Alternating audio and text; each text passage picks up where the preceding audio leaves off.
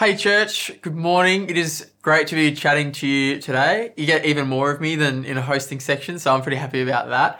Uh, we're talking about expectations, a bit of expectations versus reality.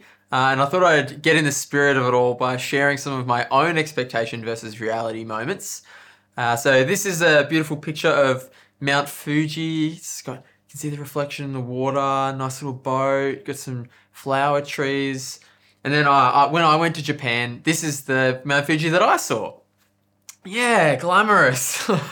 nice blurry picture of a mountain that's probably Mount Fuji. But uh, yeah, that was that was my experience of it. So reality was a little bit more disappointing. this one's a, a latte. This is called a, a, swan. It's type of latte art. It's uh, on the more challenging end. I thought I'd give it a crack. This is my latte art of a swan. Yes, wonderful. So if you are underneath, this is why we put lids on on a Sunday morning uh, for in-person church because uh, this is doesn't look much like a swan at all. But that's that's all right.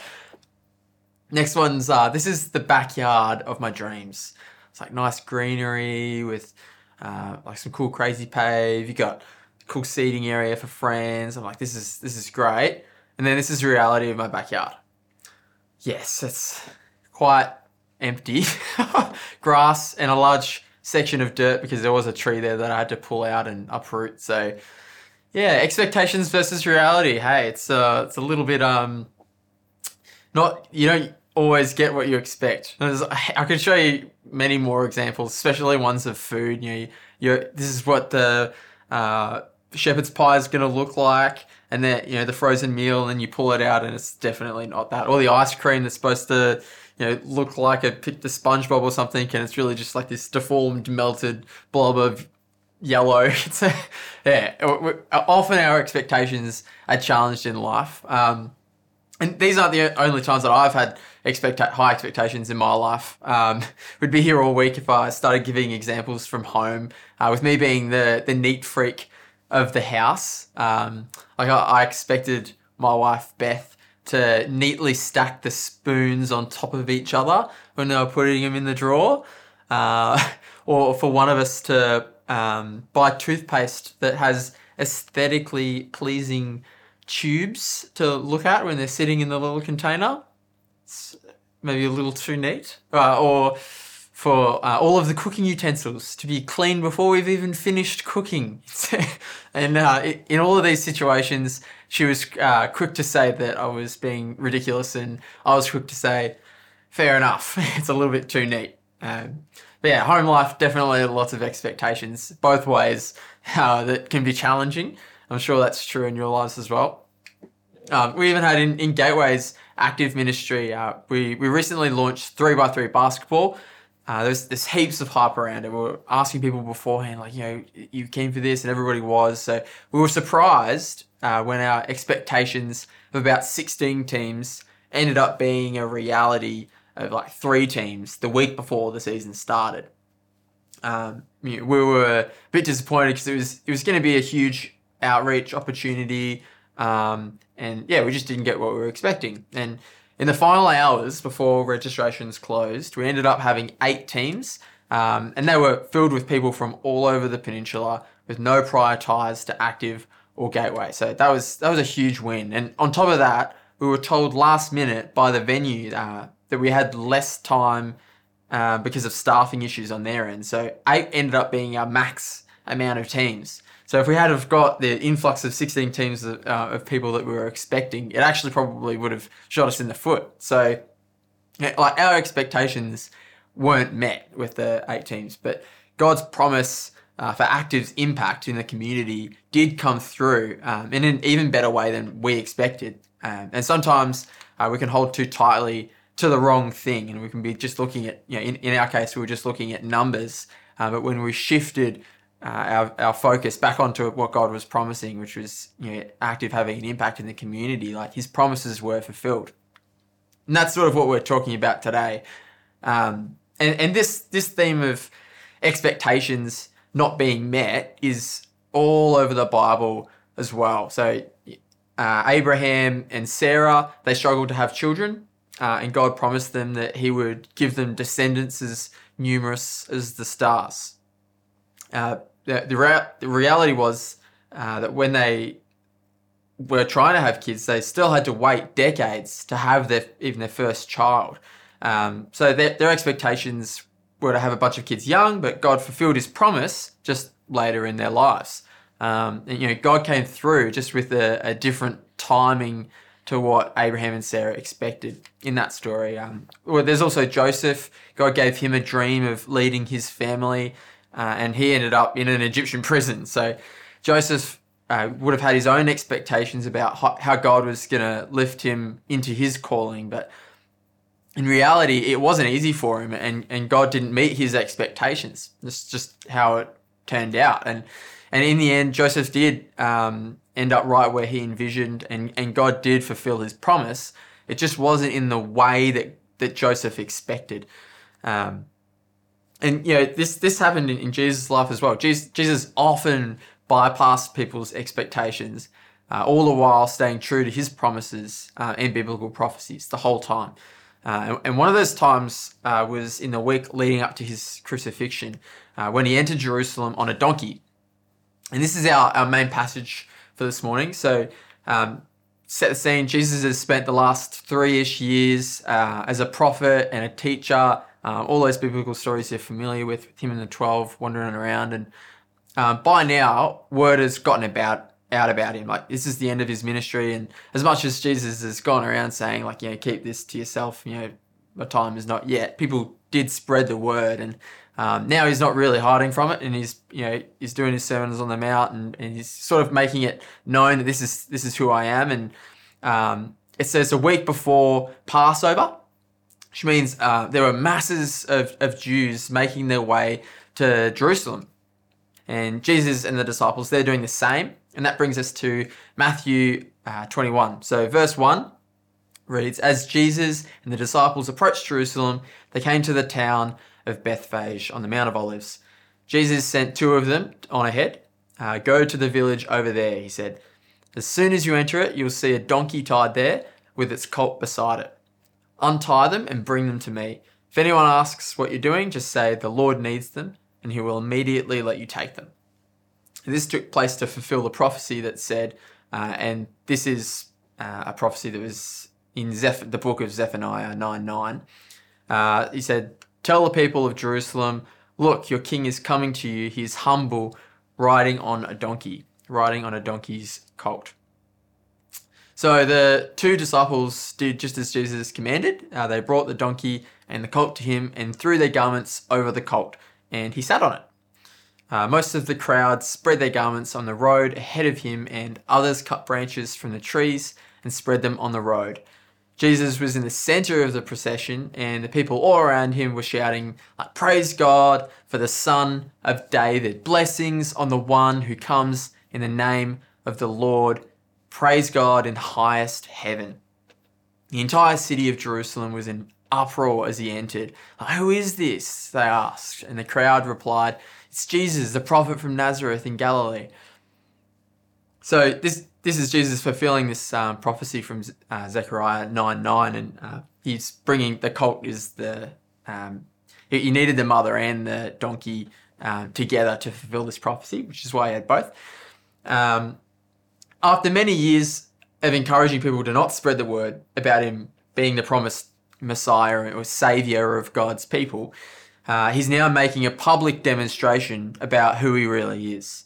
Uh, so the Jews are ecstatic about this, and, and they're laying um, laying branches down uh, in, their, in their cloaks. Uh, that's a, a, way of acknowledging that they are accepting him as their savior, that they're, they're giving him their obedience, and, and they're ready to follow him into his rule and make him king, like then and there. Um, you know, they're yelling like "Praise God" um, and "Hosanna," like "Save us," but uh, because they finally had caught on that Jesus was their savior which is amazing. But here's the catch these same people that are shouting, Praise God and, and save us, and joyfully welcoming their Messiah, their Savior, uh, as King of the Jews, are the same people that in a few days later they're going to be shouting, Crucify him. as he's beaten and whipped. So, what happened? Why would they go so quickly from save us king to go and die? Well, one of those reasons is that Jesus didn't meet their expectations. So the, the Jews uh, at this time, they were being persecuted by the Romans. Um, and so they wanted like the, the new King David type character to come in on a horse that, you know, their knight in shining armor, a new like undefeatable warrior to ride in with them and, and reclaim the holy city of Jerusalem, um, you know, overthrow the Romans. And that, that's what they thought that the Messiah would be for them when, when he came. Instead, Jesus is riding in on a donkey. Uh, in, those, in those days, it wasn't uncommon for a, a king to ride on a donkey, um, but that was seen as a sign of peace. Uh, if a king was riding around on a, on a horse, that'd be that'd be wartime. Um, but a king riding on a donkey would be when the city's at peace. And so that's not what they were expecting at all. And that's not what the Jews, the Jews wanted at this coronation of their king. They, they wanted Jesus to come riding on, on the horse, ready for battle. They wanted to overthrow and destroy their nasty Roman oppressors. But Jesus didn't get peer pressured into this fast tracked version of the kingdom. Instead, their king of the Jews didn't end up on the throne he ended up on the cross with his new title written on the top. So he, he broke their expectations of a conquering savior king and offered peace and humility instead. Um, so in their disappointment, they killed him because of that. So here's the thing like, God did fulfill his promise to be their savior, but not from the Romans. Instead, it was from their sin and their separation from God. Um, that was that was far more important. But uh, because they were so caught up in what they expected God to do, they missed that He was fulfilling His promises the entire time. Uh, so they were. I got a little palm branch here, a little prop. So they were they were laying down their palm branches uh, for Jesus to be their king, but they had a but, like but he had to do it their way, the way they wanted him to. Like they were laying down their palm branches for Jesus to be their king, but, and but that doesn't work. So back to us, like we all have expectations for what God should do as well, right? Like just just like the people in that parade with Jesus. We want him to uh, bring safety. We want him to make our lives more enjoyable and better. We uh, we want to see suffering ended. We want to see justice prevailing. Uh, we want to see prosperity. Uh, j- just like the people on the road that day laying down their branches for Jesus, we have to learn that our expectations, uh, what we ask of God, can distract us from what He's already doing or planning.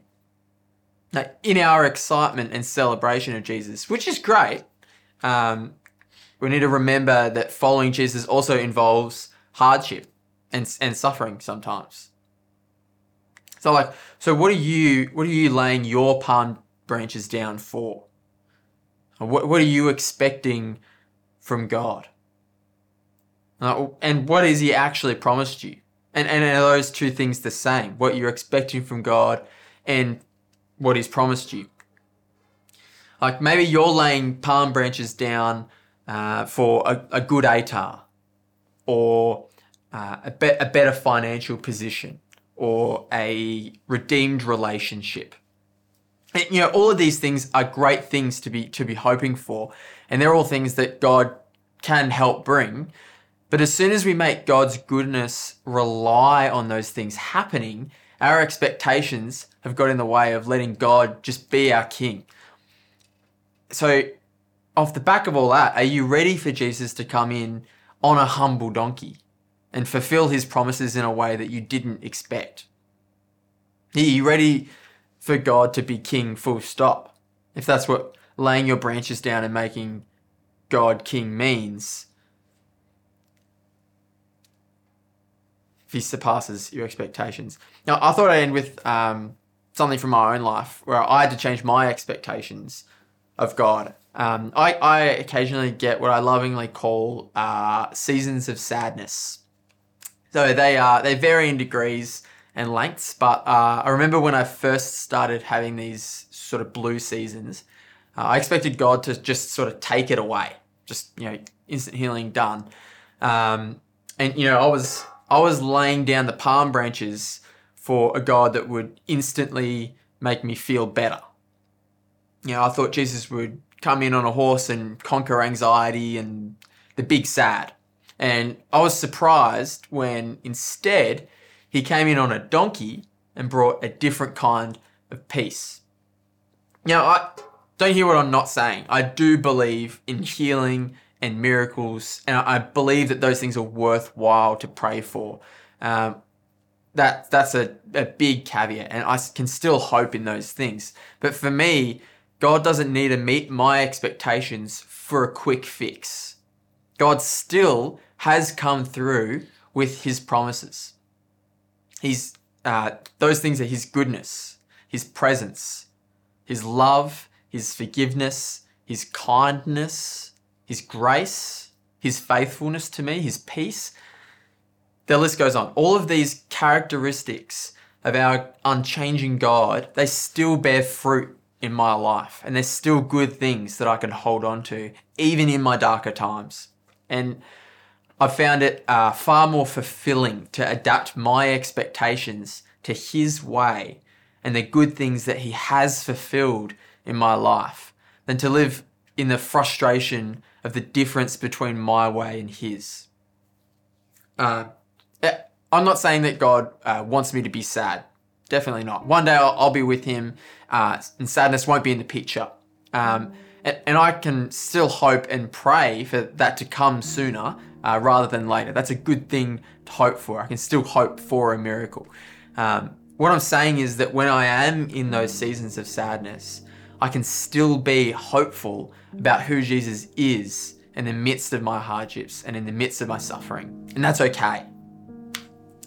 Uh, see, the people along the, the road when Jesus um, rode in on the donkey, they, they weren't wrong.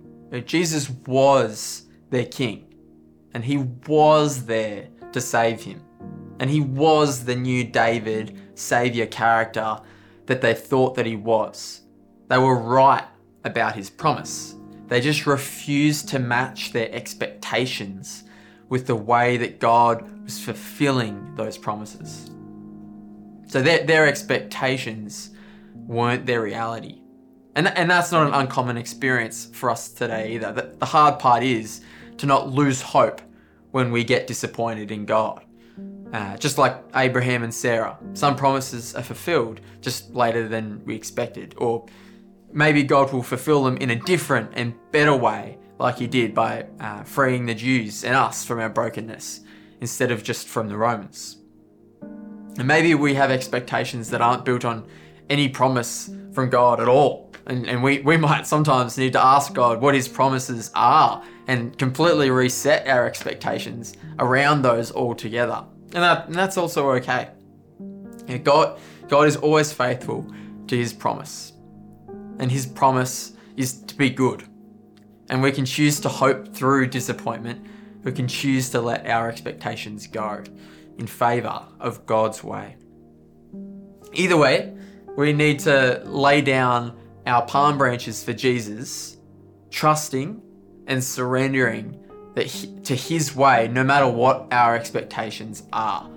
So, from, from basketball comps to family life to finances to illnesses, we lay our palm branches down and we, we shift our expectations for God. In celebrations, in great moments of sadness, God doesn't always meet our expectations, but He always fulfills His promises to be king, to be good, to forgive us, to love us, to be with us.